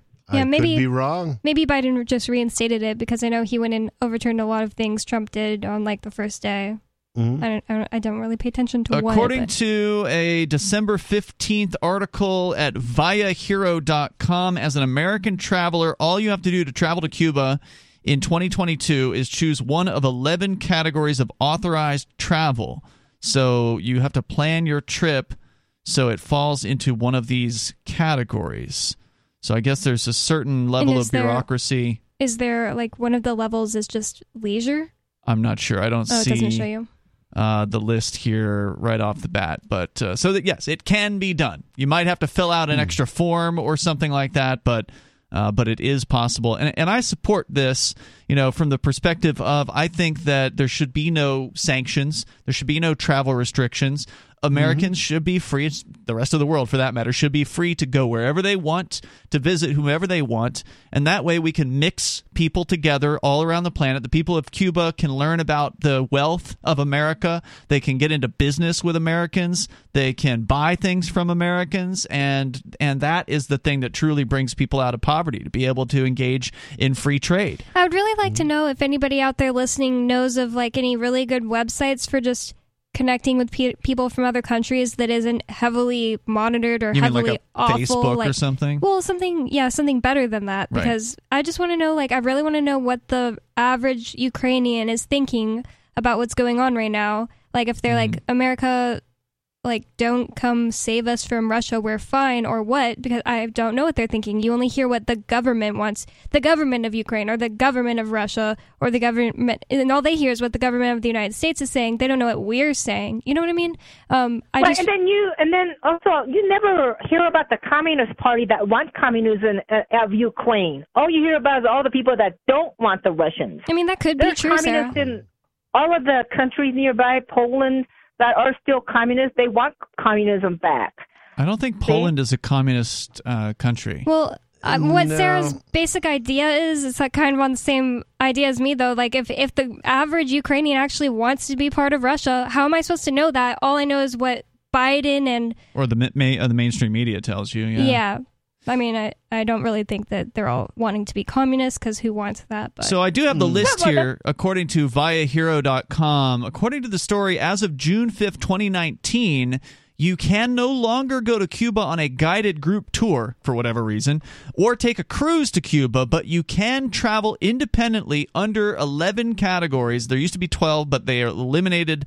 The one they eliminated was educational activities by persons at an academic institution. But if you can do it under the other 11, which include support for the Cuban people, professional research, religious activities, visiting family, journalistic activities, humanitarian projects, or to provide support to the Cuban people, which is the first one. Weird. Official business for the U.S. government, foreign governments, and other governmental organizations. Public performance, authorization to provide travel services, and activities of private foundations, research, or educational institutes. They say the most popular choice is support for the Cuban people. So it sounds like Trump just made it harder. Maybe it was Trump. So my whole point was that, remember, 2019. I said that there's a large communist party in Canada, It still might be capitalist country, but there's a communist influence in Canada, and that Trudeau was down there in the 1970s, and he was a politician. Trudeau family. That's right. Like you were saying, and then also, and he's a communist. Wasn't he born in the 70s? And he is a communist, like I was speculating. Yeah. So basically, the communists are in charge of Canada. So why don't you move to Canada? Have you considered a migration up there? Well, the thing about it is that that's not the whole point. I'm here, and I have an important job to educate people about communism around the world. And the thing is that Canada has... Look, I can understand... Leading. Why do you have to impose your philosophy on everybody? Why do you have to force everybody to live your way when there are already countries that live your way? Well, the thing is that if people knew what communism was, like welfare, Medicaid, Medicare, disability like I'm on... Well, that's not an answer to this. That's not what communism is. Communism is a situation where the government takes over the entire economy, and instead of being able to choose your job, you're forced into a job, and if you don't want the job they give you, they put you in re-education camps or the gulag. Or so maybe somebody should educate you as to what communism really is. Great point. Thank you for the call, Sarah. The number here is 603-283-6160, and notice she didn't answer his question either. She never does. Yeah, she never does. 603-283-6160. Hour 3 is on the way. You can join us here on Free Talk Live. Free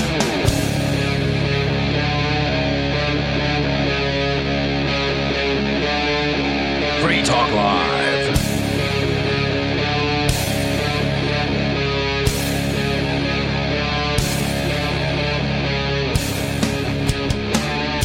Free Talk Live, phone numbers here, 603-283-6160. That's 603-283-6160.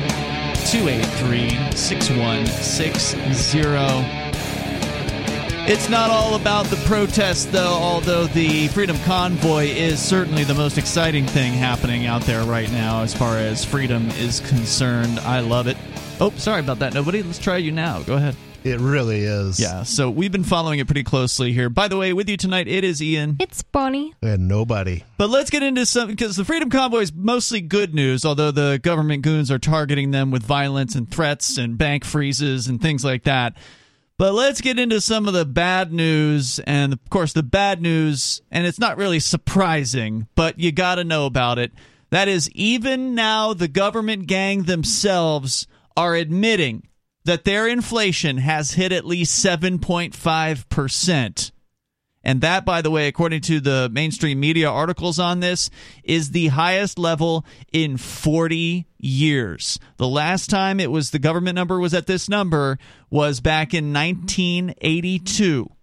Four decades ago. And there's a really effective meme about this. And I say effective because it just keeps growing, where there's... Man, I forget exactly what is on the meme now, but it says something about like, oh yeah, when you get a paycheck increase of 3%, but inflation is at, and it started off like 3.5%. Mm-hmm. Now they just take that meme, put a little scratch through it, and put 4%. Scratch through it. Now I saw the one for 7.5%. Yeah, and when's your next pay raise going to be? Not tomorrow, probably. Not next month. Yeah, 6 months to a year. Yeah, and it is probably not going to be 3% then either. And remember, this is the official government CPI, Consumer Price Index, which we know they don't include everything in on purpose. So we include the price of food. Is that right? Food's not in that one? Or maybe not a lot of food. I think they do include food. Do they? Yeah, they do. It says here that it does. All food, or is it like picky? Because I know we've talked about this before and looked into it on the show. Yeah, offhand, I don't recall. But there are some things that are not factored in there. I think real estate is one of them. Yeah, housing is something they don't include. Wow, that's not necessary. We don't need to include that. So that's why I'm saying, like, what's the actual level of inflation? Good question. Some people say they printed in 2020 and 2021 as much as 25 to 40% of the total number of dollars in circulation. It just depends on who you hear reporting on it. But whatever it is, it was a lot and continues to be. They keep printing. They just hit $30 trillion debt just, earlier this week, I think it was? 30 trillion, right? 30 trillion, and it was 29 trillion, I believe, hit 29 trillion in December. So it's up another trillion in, 2 months. That's insane. Mm-hmm. Trillion here, trillion there. Pretty soon you're talking about real money. So according to The Guardian... What is that? It's just a joke. It's a song? Or I don't know what it is. No, it's a quote. I can't remember who said it first, but I think he was talking in billions, not trillions. Right. But you're not talking sound money. You're definitely not talking sound money. Inflation in the U.S. climbed to its highest level in 40 years in January. Prices rising 7.5% from a year ago. Well, what is it from 2 years ago? Just curious. They always talk about how much it was from a year ago. But, you know, this whole COVID thing's been 2 years now. So what would it be if we looked at it from 2020, I wonder? Anyway, the rise... I'd like to know. Yeah, in the Consumer Price Index survey, which measures the cost of a variety of goods, was the largest since February of 1982. The CPI rose 0.6% just from December. Higher than expected, but still down, they claim, from October, when inflation rose 0.9% on a monthly basis. That's not down.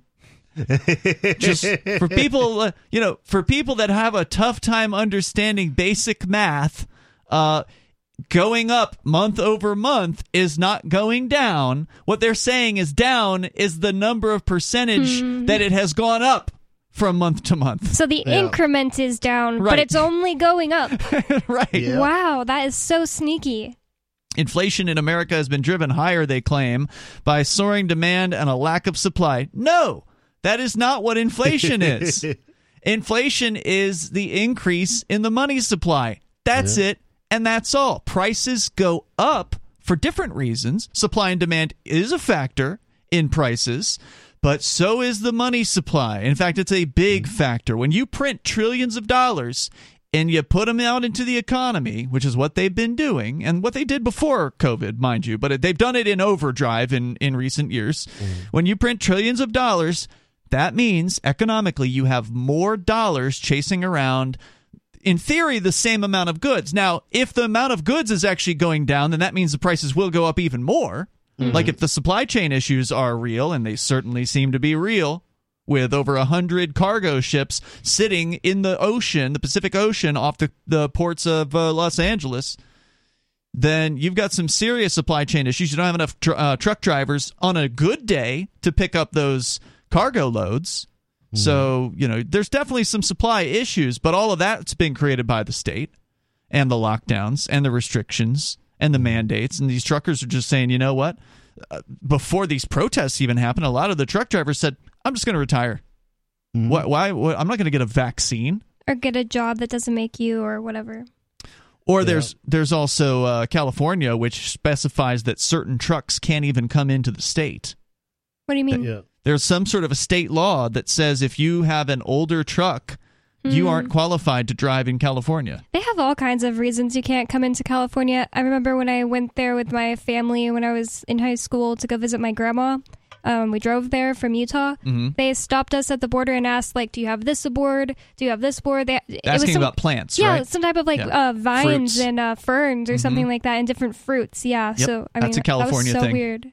I don't think that exists in most other states. I think it's really pretty much California that nope, we don't have any ferns on board. Did they search you? No, they just asked. But they can. The thing I hated about California was every single building has this big sign on it that says there are chemicals in use in this building that are known to the state of California to be carcinogens. Ian was just saying that the other day to our friend who's going there.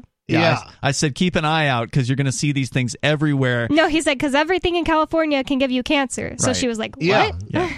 The only safe option apparently is to leave California because everything in California gives you cancer. Yeah, and it's not just on the buildings. It's on like every product that they sell. There's a warning about cancer. I mean, it's everywhere. My friend brought me cigarettes from France when she went to Germany and back because she was from there, and we both smoked cigarettes at the time. And they had a picture of a dying lady on them, and they said, this will happen to you if you continue to smoke this product. They have those in Canada, too, where you get like a pack of cigarettes, and it's got a picture of a black lung. Or like they have babies, apparently, on some of them. Like, it's really graphic and terrifying. Yeah. Yeah, they actually, when I went to Canada, the one time I've actually been to Canada, back before I got arrested for civil disobedience, I was actually allowed in to Canada at that time, and we went to a convenience store. And in Canada, you have to pick your cigarettes from like a 3-ring binder because they don't actually have them on display. So you say I want to buy a pack of cigarettes. Dude gets out a three, presuming you don't know what their selection is because you can't see them, right? So he gets out the 3-ring binder and you go, okay, I want this, Marlboro Reds or whatever. And then they have to go in to wherever they keep these things, pull them out from behind the shelf that you can't see behind. Man, I'm trying to think if a law like that passed in our state, we would have to do so much crap to our store. Sorry, at the Mighty Moose Mart on Route 101 in Keene.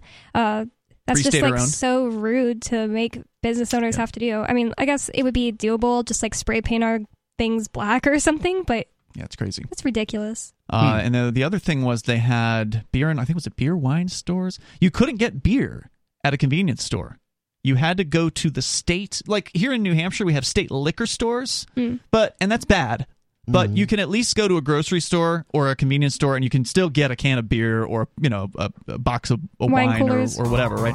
But you can't do that, at least in Toronto. I don't know about the other provinces. But you can get glass roses and Shore Boys. The number is 603-283-6160. That's 603-283-6160, and you can take control of the airwaves here. We got more about the inflation situation. Plus, the federal government is going to make inflation even easier if they go forward with their plans to release their own digital money. It's coming up. This is Free Talk Live, and the phones are open. If you want to join us, you can do that. Number 603-283-6160. I want to say thanks to a couple of our Free Talk Live amps, Craig Thomas and Elliot Axelman. Thank you, guys. They're both silver-level amps. Amps is our new Patreon program that allows you to contribute as little as $5 a month, which is what both Craig and Elliot are doing. So thank you. Definitely appreciate the support. And you can join us over at amps.freetalklive.com. It's Ian Bonnie and nobody in the studio tonight, by the way. amps.freetalklive.com. You get some cool perks for doing that, so definitely appreciate everybody who helps us out. Yeah, perks. Perquisites, nobody. Perquisites. Perquisites. Oh, not Percocets. No. I didn't know perquisites was the full word. I just thought it was perks. Yeah, I didn't know that until a few years ago. Wow. It's a cool word. I've never heard that. So we're going to go to your phone calls and thoughts, and let's start out with Mark. He's listening in West Virginia. Mark, you're on Free Talk Live. Go ahead. Yeah, I was just wondering, the truckers situation, and they were saying they, going to be at the Super Bowl. So I was just wondering if any of the football players were going to take a knee, for the truckers. That would be pretty awesome if they did. Yeah. But you know what they say? They said, it's cool. You can protest, get your trucks out, fine. But if you infringe on anybody else, we're going to, arrest you, throw away the key. Who said that? The American government? Yeah, but it's you guys can't do it. That's our job. We got to shut your businesses down. You got to wear this and you got to take this. That's our job. That's not your job to shut down some other places. Yeah, that's what they've basically been saying in Canada this whole time since the convoy started. Yeah, so I thought it was pretty hilarious. Oh yeah, they had a security threat, that there would be truckers at the game, Right. Get out Homeland Security. Call in the state of emergency. Right. Call in the reinforcements. We got truckers showing up, and they're gonna, hang around. I hope that the tow trucks in America / the military in America will refuse to, go after any trucker convoys that might happen here, because that's what they're doing in Canada. And I would hate to see Canada look more freedom oriented than America. It's hard for me to believe that the American military would refuse to follow orders to arrest these truckers or whatever. But I've never heard of that ever happening. I mentioned that on a show recently. I was like, I don't remember a time where the government, I mean, the military ever told the government, yeah, we're not going to go after those guys. Well, that's the thing. They're not supposed to use the military for policing. There's a thing in the United States, and I don't know if maybe Canada doesn't have it. The military is prohibited by, and now the words are escaping me. Posse comitatus. Posse comitatus. That, you know, I mean, if they violate it, what are they going to do? Arrest themselves? So I think that at some point you'll probably see them violate posse comitatus, but generally they have avoided using the U.S. military. However, they will use the National Guard in policing action. So if you remember when the Biden inauguration happened, they brought in thousands of National Guard troops to occupy the streets of Washington, D.C. because they expected that there was going to be, you know, a repeat of January 6th or whatever. They're using National Guards members for substitute teachers now. Right, or working in hospitals in some states or whatever. Mark, anything else you want to share about your thoughts with the trucker convoy? Well, the thing, too, that was coming up, you know, you said about the Jan 6 thing. So we knew we got the picture of the guy that supposedly, you know, put the pipe bombs at the DNC, right? Okay. They also got a picture of him on his cell phone, you know. That's the most secure place in the world, okay. The FBI says, oh, well, we can't find this guy. You know, I mean, everybody's trying to. All these hours going into everybody involved, but we can't find the dude, you know. So I'm not familiar with this story. Who was the guy with the pipe bombs? Okay, they got a picture of the guy, you know, supposedly placed pipe bombs at the DNC on January 5th or 6th. So I hadn't heard about that. Was that so? The DNC is that in D.C.? Yeah, in D.C. there. Okay. Democratic National Committee or something. Okay. Convention. Yeah. Why they're investigating this? Oh, they care less about this thing. But the problem is what I'm getting at is they got a picture of him on with the cell phone. Yeah. So why can't you geotrack that cell phone? That's because he was it's probably a federal agent talking to his federal handler, and that's why they quote unquote can't find him because he's one of them. Wow. How come I haven't heard about this pipe bomb? I just Googled it. None of the national media wants to talk about it. Why? They want to get everybody involved, but they don't want to talk about the most serious thing. Here's a pipe bomb, you know? Yeah, I mean there's fingerprints on the bomb. Yeah, right. We don't know what it is, right? There must be something fishy. You're so right, because if some random Republican male from, you know, rural Virginia went and tried to bomb the DNC, it would be all over the news every day. Absolutely. Mm-hmm. Well, yeah, it's amazing the things they ignore. Cell phone at the event, but then they can't find this guy, you know, with a cell phone. Mm-hmm. And it's always he's a professional, probably, you know, right? Okay, well, if he's so professional, why didn't it go off? You know? Yeah. Great point. And it works out perfectly. The Secret Service, who's guarding the vice president to be, right? She was over there, and they're the one that found it. But the FBI has to investigate it, not the Secret Service. When I just Googled DNC pipe bomb, the main things that popped up were Kamala Harris drove within yards of the pipe bomb. Oh, my goodness. Like, why isn't that on the news every day? It's weird. Thank you, Mark, for the call tonight. I appreciate the thoughts. Thank you. The number here is 603-283-6160. You can bring up whatever's on your mind. Given how many FBI plots there have been that have been revealed to us as FBI plots, the Gretchen Whitmer thing that you mentioned earlier, Nobody, where they were going to abduct her. Guess who was behind that? All 24 FBI agents. I don't know how many, but there were a lot of them. And then, of course, almost all of the quote-unquote terror strikes that were intervened in the last 2 decades in the United States were set up, created from, you know, the letter A, from the word go, by the FBI. They found a patsy, they found a dupe, some sucker that wasn't part of the FBI who was easily manipulated, and the FBI gave him the bomb, the fake bomb or whatever. They gave him the van, they gave him some money, they gave him a hotel room if he needed a hotel room. They gave him everything. They encouraged him to do it. They radicalized him. Like which one? Like, can you name an example of which bombing they did that? Even like except for the Boston marathon. Except for the because they didn't catch that one, right? Like that one actually happened. It's the ones they catch. The ones they catch are all the ones they started. Look, we saved you from this bombing we almost orchestrated. That's right. FBI foils FBI terror plot. Every time.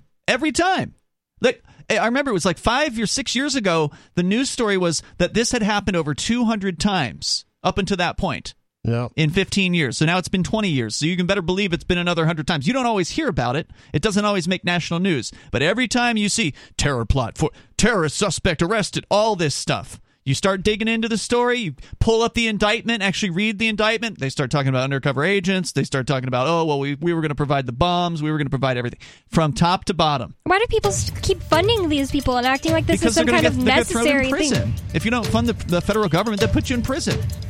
It's true. Why else do people pay taxes? They can't put us all in prison. That's true. But who's going to go first? Most people aren't willing to take a risk. They understand. They disagree that these things are... They think these things are evil. They disagree with them. But they don't want to fight evil because, well, evil's got cages. Dangerous. Yeah, they've got cages and sadists.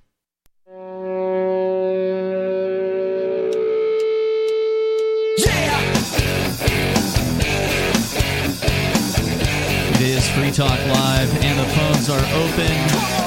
If you want to join us here, the number is 603-283-6160. That's 603-283-6160. We've been talking about inflation at what is in the last 40 years a record level. It has not been this high since February of 1982.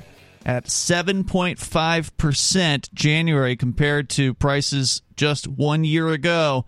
And that is what the government gang is admitting. That's their highly manipulated consumer price index. What's the actual rate of inflation? Good question. We're going to go back to your calls and thoughts, though. You can take control of the airwaves. You can bring up whatever's on your mind. Let's go first to, let's see, we got Jeff calling from New Hampshire. Jeff calling out on the seacoast. What's on your mind tonight, Jeff? Hey, Ian. Thanks for having me on. Sure. Is nobody in the studio right tonight? Nobody is in the studio tonight. He's back on the air on Free Talk Live. Nobody's here. I'm glad to hear that. Welcome back, nobody. Thanks. Hey, man, what county were you in real quick? What? What county? What? Yeah, what county jail? Weren't they holding you for a while in county? Oh, in New Hampshire? You know, I don't know. Merrimack. It was the one in, the one in Concord. Yeah, it was Merrimack. Okay, the reason for my call, Ian, was I don't know if you guys know a lot about the right-to-know law when it comes to getting information out of, like, cities or towns. I do, yeah. I filed my my share of right-to-know requests. In New Hampshire, they're called 91A because that's the code, the statute under which exists right-to-know. Okay, I got a quick question for you. Sure. If somebody was employed by a local police department in the evidence locker, a civilian, not a police department employee... wouldn't you have the right to know the dates of employment for that individual under one of those forms? Well, I can't give you legal advice, but I would say that there's the possibility. I know that some information about government employees is public. So, for instance, the amount of money that the employees are being paid in the various different positions, that information should be public. They can't give you, like, their home address. From what I understand, so there's certain quote-unquote privacy protections where they can refuse to give information. What were you going to say, Bonnie? I always hear them, the prosecutor, if a cop is ever a witness, they always ask the cop, so how long have you been employed? Where are you employed? What date did you start with that police agency? Right. So maybe, I mean, if they won't just give it to you through 91A, maybe you can go find the transcript of somewhere they've testified against some drug dealer and find it. Yeah, Are you saying you've tried this and they've denied it? Is that why you're asking? That's exactly what I'm saying. Is this is a civilian working in an evidence locker. He's no longer there. So I wanted to know the dates of employment for this individual, and I got a letter back from the city attorney basically saying they're not going to give it to me. And he cited an RSA, which I don't have in front of me, but it's more along discipline and test scores, and it doesn't say one thing about dates of employment in there. Wow. My guess is you can appeal that to a court, but I've never actually had to appeal. Well, no, there was one time where I did go to court on a right-to-know request when I requested the video footage of the man who set himself on fire outside of the courthouse here in Keene, New Hampshire. Did you get it? The city took me to court on that one, I think. It's been so long. Wow. It's been a decade since that happened. I don't remember if it was me that filed the appeal or they – it must have been – me. Anyway, they did not give it to me. They said, oh, well, it would upset the family too much, so therefore you can't have it. Did they ask them? Yes, there were some family members that were in the court, which, in my opinion, is a ridiculous, statement, and I should have had access to that. Because you're a journalist, not because you're just some random freak. I think anyone should have access to it. If it's something that happened in a government place and they've got footage, then anyone who wants to should have access. And anyone can be a journalist these days, including freaks, if that's what they want to do. But Jeff, that's what I would say. I would look into the 91A and see what sort of appealable functions there are. Maybe it's a simple appeal to the Supreme Court or the Superior Court, and just try to take it up the line. Odds are good you won't have to pay a filing fee because it might be like a mandatory appeal, but I'm completely speculating, and that's what I would look into if I were you. Okay, beautiful. Good luck, man. Thanks for the call tonight. I appreciate it. Let's talk to Will. He is in Texas. Will, you're on Free Talk Live with Ian, Bonnie, and Nobody. Well, first of all, welcome back, Nobody. Thanks. Free the Crypto 6, you guys. Golly. Thank you, Will. Thank you. Yeah, I hope they do. Okay. Yes. So I'm 46. I just turned 46 a couple days ago. Happy birthday. And thank you. So I caught COVID in July last year. I spent like 18 days in the hospital, if I remember right. And like 3 days in rehab, and the rehab really wasn't rehab, but that's what they called it. Anyway, I wasn't vaccinated. I was about to get vaccinated. I have since been sort of forced to get vaccinated, and I'm still out about it. My mother is 65, which she's not very old, but she's very not healthy. She's probably as healthy as an 88-year-old or something. Well, okay. She's probably not as healthy as the guy that works at the place. You know, the Porcupine Freedom Fest or the Pork Fest. That guy's probably healthier than her. The old man that runs it. You talking about Crosby? Yeah, he's in good shape for an 86-year-old or however the hell old he is. He's really old. But what about your mom? I'm sorry. Yeah, no, okay. So she lived through and didn't have to go to the hospital or anything. Okay. And one thing, I was 40. I was 45 at the time. I am overweight. I'm a little over 5'9", and I weigh about 40.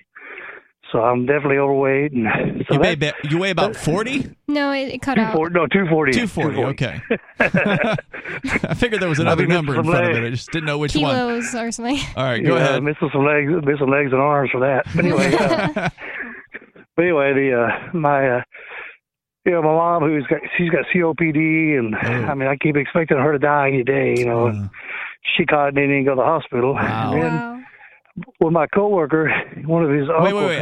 You might have said this, but I might have missed it. Was your mom vaccinated when she caught it, or no? No, she was not. She's not. Okay, and that's she beat it. No. Okay. Yeah, I didn't say it. So anyway, then my coworker, he's got an uncle or elderly uncle who's dying of, I don't know, cancer. He's in hospice care. Okay. He caught COVID, lived through it. Wow, in hospice. For listeners that don't know, that's literally on your deathbed. You are in the process of going to die, and this guy survived COVID. Okay. Yeah, and I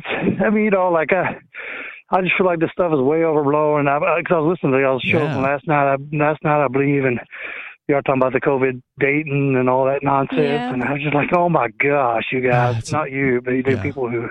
These scaredy cats, they're just so pathetic. My whole family got it, and they all felt like they had like a cold that was kind of bad for 2 days, and then my dad got pneumonia from it, like excess fluid in his lungs, but he was told by the doctors, but you're going to be fine and heal on your own and go home, and now he's totally fine. Wow. And they're in their 50s, my parents are in their 50s, and they're not vaccinated.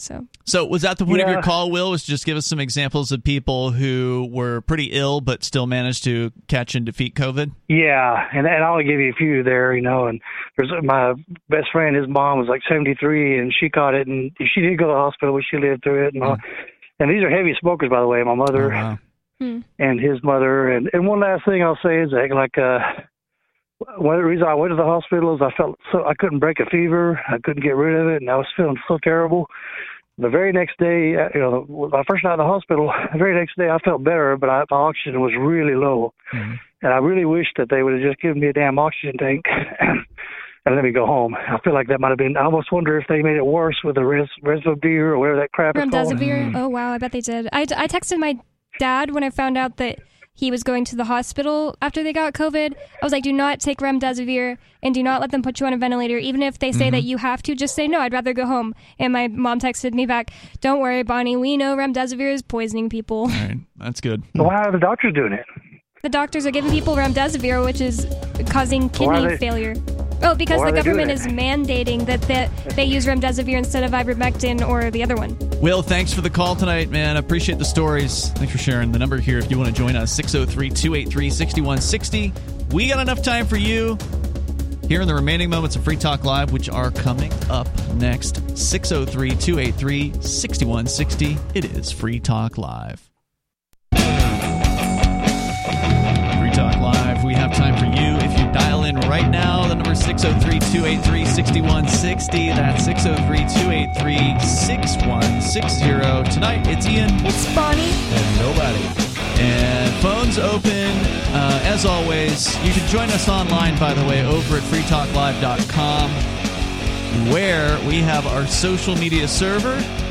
All you have to do to get interactive there is go to social.freetalklive.com. Now, nobody, one of the prescriptions or one of the bail conditions against you that was issued back in September when they let you out after 6 months of sitting behind bars on victimless so-called crimes involving Bitcoin, which you and I are both facing as part of the Crypto 6. But one of the restrictions was you couldn't post to social media. Wasn't that right? Yeah. But now that you are able to do Free Talk Live-related things, in theory, shouldn't you be able to post to social.freetalklive.com? I don't know. I suspect you can. Maybe you'd want to confer with your attorneys on that one. I will confer. But take a look over at social.freetalklive.com. You can certainly go there and see what other people are posting up, and you can interact with other Free Talk Live listeners there, and you have a lot more freedom to speak when you are at social.freetalklive.com. And that's because it is a Mastodon platform, which is an open source federated system that is self-hosted. Self-hosted means we run the server, not Twitter, not Facebook, not some big tech mega corporation, but Free Talk Live. So head over to social.freetalklive.com. There's apps for phones and operating systems, and you can just use your web browser if you want to as well. It's social.freetalklive.com. We go to Joe calling us from Maryland. Joe, you're on Free Talk Live with Ian, Bonnie, and Nobody. Hey, Bonnie. Hi, Nobody. Hi, Ian. Hey. Hey, wanted to welcome you back, Nobody. You're our favorite on the air and stuff like that. Thanks. Aw, thanks, man. Now, I got a question for you. You guys are really super smart. What trick did they get you on to cause you all this problem? They arrested us for illegal behavior. Yeah. For legal, just to say, clarify. Legal behavior, trick. What was the trick... law they got you on? Well, they haven't gotten us yet, right? Like they got us as in they put our bodies. They got us as in they took us and removed us from our freedom and put our bodies into jail cells. They got us that way, but they haven't actually gotten a conviction yet because that trial is not set until November of this year. So, okay, but what trick law are they trying to get you on? For me, there's like half a dozen different charges. Lord Almighty. Yeah, including quote-unquote money laundering, operation of a money transmitter, conspiracy to operate, or an unlicensed money transmitter conspiracy on that case. There's quote-unquote wire fraud. There's multiple counts of that. And then there's what they call the kingpin charge of quote-unquote continuing financial crimes enterprise. So I'm facing more charges than Nobody, but they held him for 6 months, and they held me for 2+ months, so 69 days for me. Yeah, because they fear his brain, that's why. Yeah, what are you facing, Nobody's? Wire fraud and money transmitter, is that pretty much? Conspiracy to operate a money transmitter, not actually operating one. Oh, okay. And wire fraud, right, of which I'm accused of defrauding people of nothing. Correct. But what do you call it? You guys been in jail before and stuff like that. For civil disobedience, yes. You walk close to the line. I can't believe how were these charges like just all of a sudden brought up, or were they made up? That's the part I'm trying to say. Well, they're both. I mean, they're all made up because there's no actual victims in our case. Right. That's and what a crime I'm saying. Is something up. That somebody does to another person that is against a victim. Yeah. Yeah, a victim. And it seems like it's all of a sudden when somebody smashes in your front windows at 6 in the morning, so it can seem quite sudden. However, they were working on this case for 5 years of investigations involving, I don't know how many dozens of agents, how many thousands of pages of reports monitoring us, our every move. I mean, the amount of money they must have spent on this investigation, it must be in the millions of dollars as far as, it's crazy. So there was a long workup going before they decided to actually raid our houses. And basically, the only thing you guys did was start a bank account. Well, I mean, there's a lot involved in helping people with Bitcoin, but there were some banks involved in this situation. It's all public information, and I actually think that nobody's not allowed to talk about some of this stuff. Yeah, we're not allowed to talk about the case, but I'm pretty sure that has to do with what's actually happening. But it's public, now. And people can go look into it if you're really interested. I just don't think it's a good idea to just keep talking about it like the way that he's talking about it. I don't like the way he's asking these questions. I see what you're saying, and Bonnie's being extra protective here. Yeah, I'm just saying you guys got ripped. Yeah. Oh, yeah, of course. Yeah. Yeah. Well, that's what governments do. Yeah, we're advocates, and we still are advocates for Bitcoin on national radio. We're advocating cryptocurrency and freedom, and we're the largest and loudest voice on broadcast radio on those issues. And so, of course, they had to take us down. Of course, they have to target us. And normally, when somebody is running a business in a way that the government doesn't like, they send them a correspondence. They don't break in their front window. Yeah. Or bust down their door with a tank. Yeah. Yeah. Well, like I said, I'm praying for you guys every night ever since I found out about that bull crap. Thank you, Joe. I appreciate the kind words, and thanks for the call tonight. So under the bail conditions, we're not supposed to discuss the case. But I don't think that means that we have to refuse to talk about the allegations the government's making. I mean, they have made public, as you say, these allegations. Anyone can download the indictment.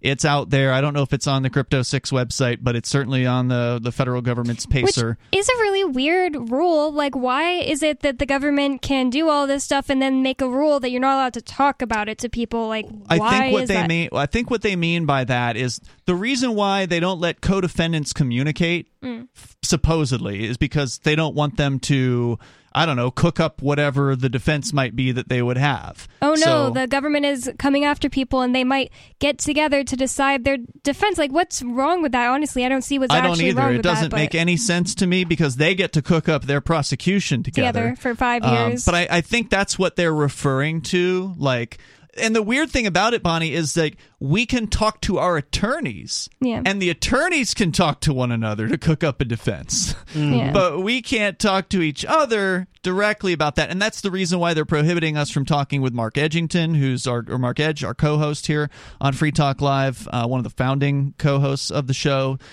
They won't let us talk to him because he may be called as a witness. And I think the idea there is, and the same thing's true of Melanie, one of our other previous co-hosts who's not on the air simply because we can't talk to her, because she may be called as a witness. Daryl Perry may be called as a witness. There's this whole list of people. Chris Reitman. And imagine if they never called Melanie as a witness. That would be so sad. Yeah. I don't want them to at the same time, but because don't want to inconvenience your life. And I think the idea there is, you're not allowed to intimidate the witnesses, so we're not allowed to talk to them because we might threaten them or something. Even though they've been watching us you guys, for 5 years and know that we don't advocate violence and never advocate violence, and why would we just start doing it against our own friends? Yeah, it's really ridiculous. They're so crazy. They think that we booby-trapped our own house. They do believe those things. I mean, they're just they're that afraid. Let's go to David. He's in New Mexico. David, you're on Free Talk Live. Yeah, my question originally was going to be about conditions of bail that have conditions of release that have changed for nobody, hey, nobody. But I want to change that because you discussed the father who set himself on fire because his children were illegally trafficked by the state of New Hampshire. His name is Thomas Ball, and if people go to freekeen.com and search his name, they'll find what is, I think, as of the last time I checked, the #1 most viewed article on Freekeen in history. Wow. As it should be, and because you didn't, I wanted to make sure that I got out there. The reason he killed himself was a protest because he was unlawfully separated from his children by the tyrannical government that claims to rule over every aspect of your lives. That's why he killed himself, and he didn't just kill himself in private to kill himself. He killed himself in public to make a public statement, and that would have been my argument when the state refused to give you the video. I would have argued in return his intent was to disturb. His intent was to disturb you with his death in a fiery demolition. His intent was to be seen. Legally separated. Yeah. His intent was absolutely to be seen, and I did make that argument. I did make that argument in court, if I recall. And again, it's just a tragic situation. My only criticism of him is he should have done it inside the courthouse instead of outside. But thank you, David, for the call tonight. I appreciate it, and it is a sad, sad story. Check him out. His name was Thomas Ball, Ball. We'll see you tomorrow. freetalklive.com.